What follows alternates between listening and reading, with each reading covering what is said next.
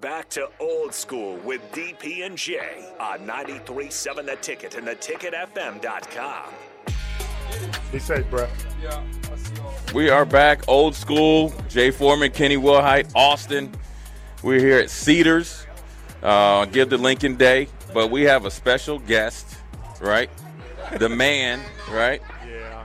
The man of the hour, Jim Blue, Cedar CEO, President.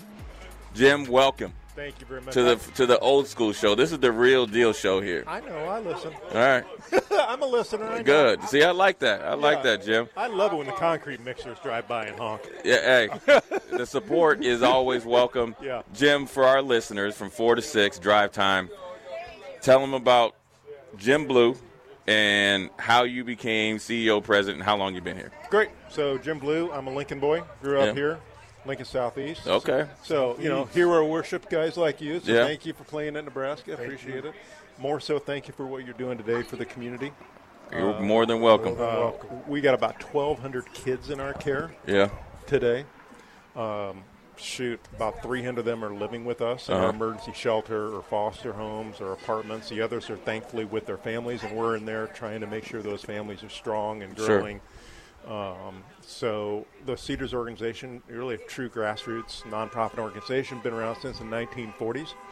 Uh, we rely on the community to support what we're doing today Right. in 2023, just like we did in 1947. Right? And my 32 years here, this is one of the most fun days I have ever had. Well, we Here. well, that's good. I've had a lot of days. We had to make this 12 an hours. annual I've had a thing. lot You- of 12 days. hours? But we've had people dropping by. My favorite memory this morning. Please don't say Rashawn. No. No. He's Oh. Or just- Farley. He's something, though. Um, so my favorite memory is uh, about 7 this morning. Car drives by, rolls down the window, and throws out a $100 bill on the curb. Oh, that's all right. You had to be somewhere. He had, he had to get to work. I Oh, Yeah. know. So, I mean, just we so appreciate the support for the kids. That's good, man. What What was your calling over 30 years ago to say, you know what, I want to get involved with Cedars? I don't know. I'd give you the honest answer to that, but I don't know. But what I do know is I just really like kids. Right. I was when I was a young man, I was a lifeguard for about four years at the Knowles Country Club. I don't know if Yeah. you remember Yeah. that Yeah. about Yeah. four years. Yeah. Yeah. You know, I was a volunteer big brother for the juvenile probation office, just always like kids. You know, at family reunions now, I'm the old man out there playing flag football with the kids. Right. You know, not the guy sitting in the chair talking. I just like kids. And so, you know, I guess I was just led this way and been very blessed.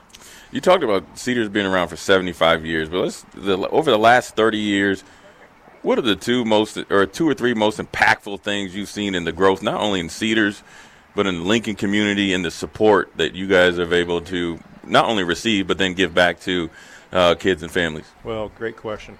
Um, I guess the first thing that comes to my mind is people ask me how the kids have changed Right. over the three decades I've been here. I don't think the kids have changed. Right. Mm-hmm. Now, the environment around them has. There are more lethal weapons around, Sure. right? Yes. Right. There are more lethal drugs around, Right. right? And there are more lethal influences around. Yes. But the Right. kids are the same. The kids, I've never met a child that doesn't want to be liked and appreciated. Right. what we try to do is get in there and be a buffer Mm-hmm. between all of those really nasty influences Right. and show the child that they have a chance they have a chance to have a life Right. that doesn't involve prison Right.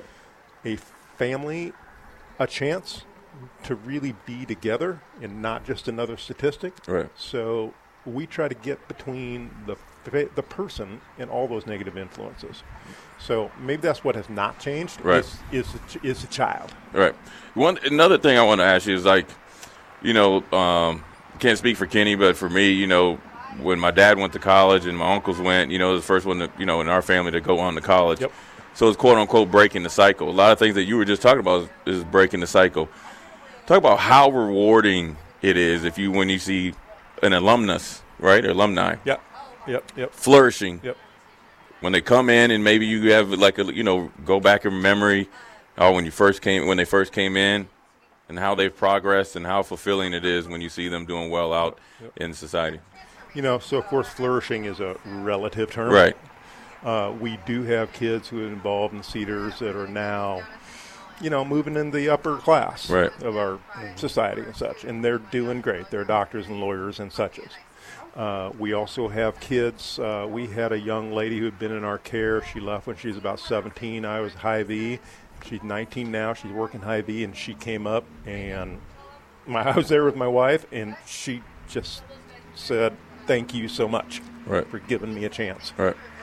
Um, we also today, um, one of our staff was downtown at Give to Lincoln uh, uh, celebration downstairs downtown, and as they walked out, he ran into about a 35-year-old person um, who has a steady job washing dishes in a restaurant downtown.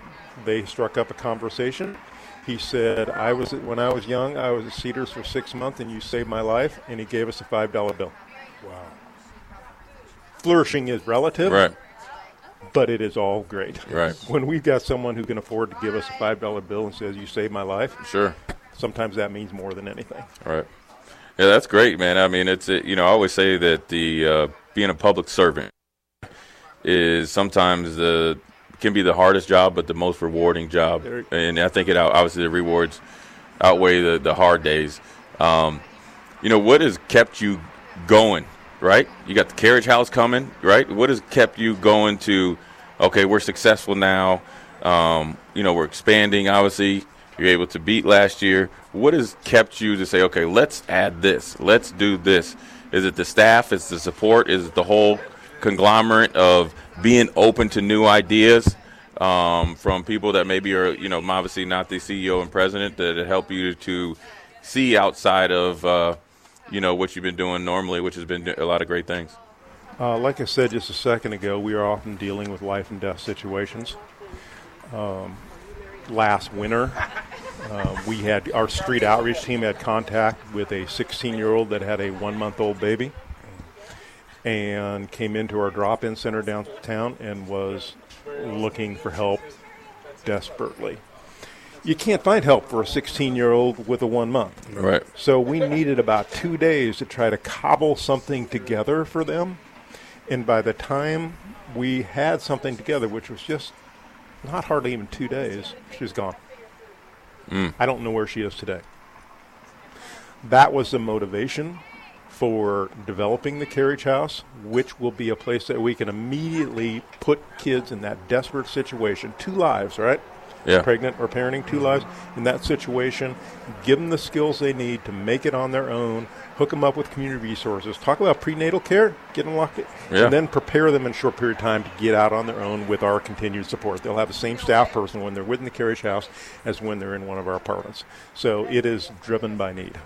That is awesome. We are wrapping up this. Uh, we're going to call it CEO President uh, segment with Jim Blue, Yep. the CEO and President of Cedars.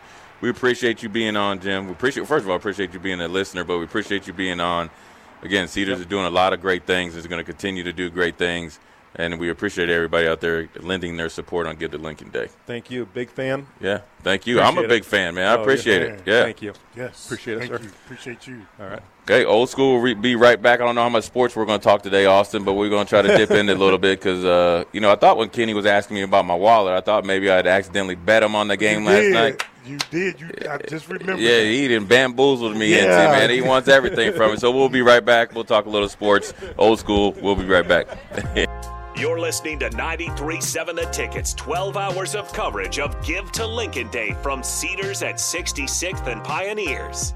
Donate to Cedars anytime, all day at givetolincoln.com.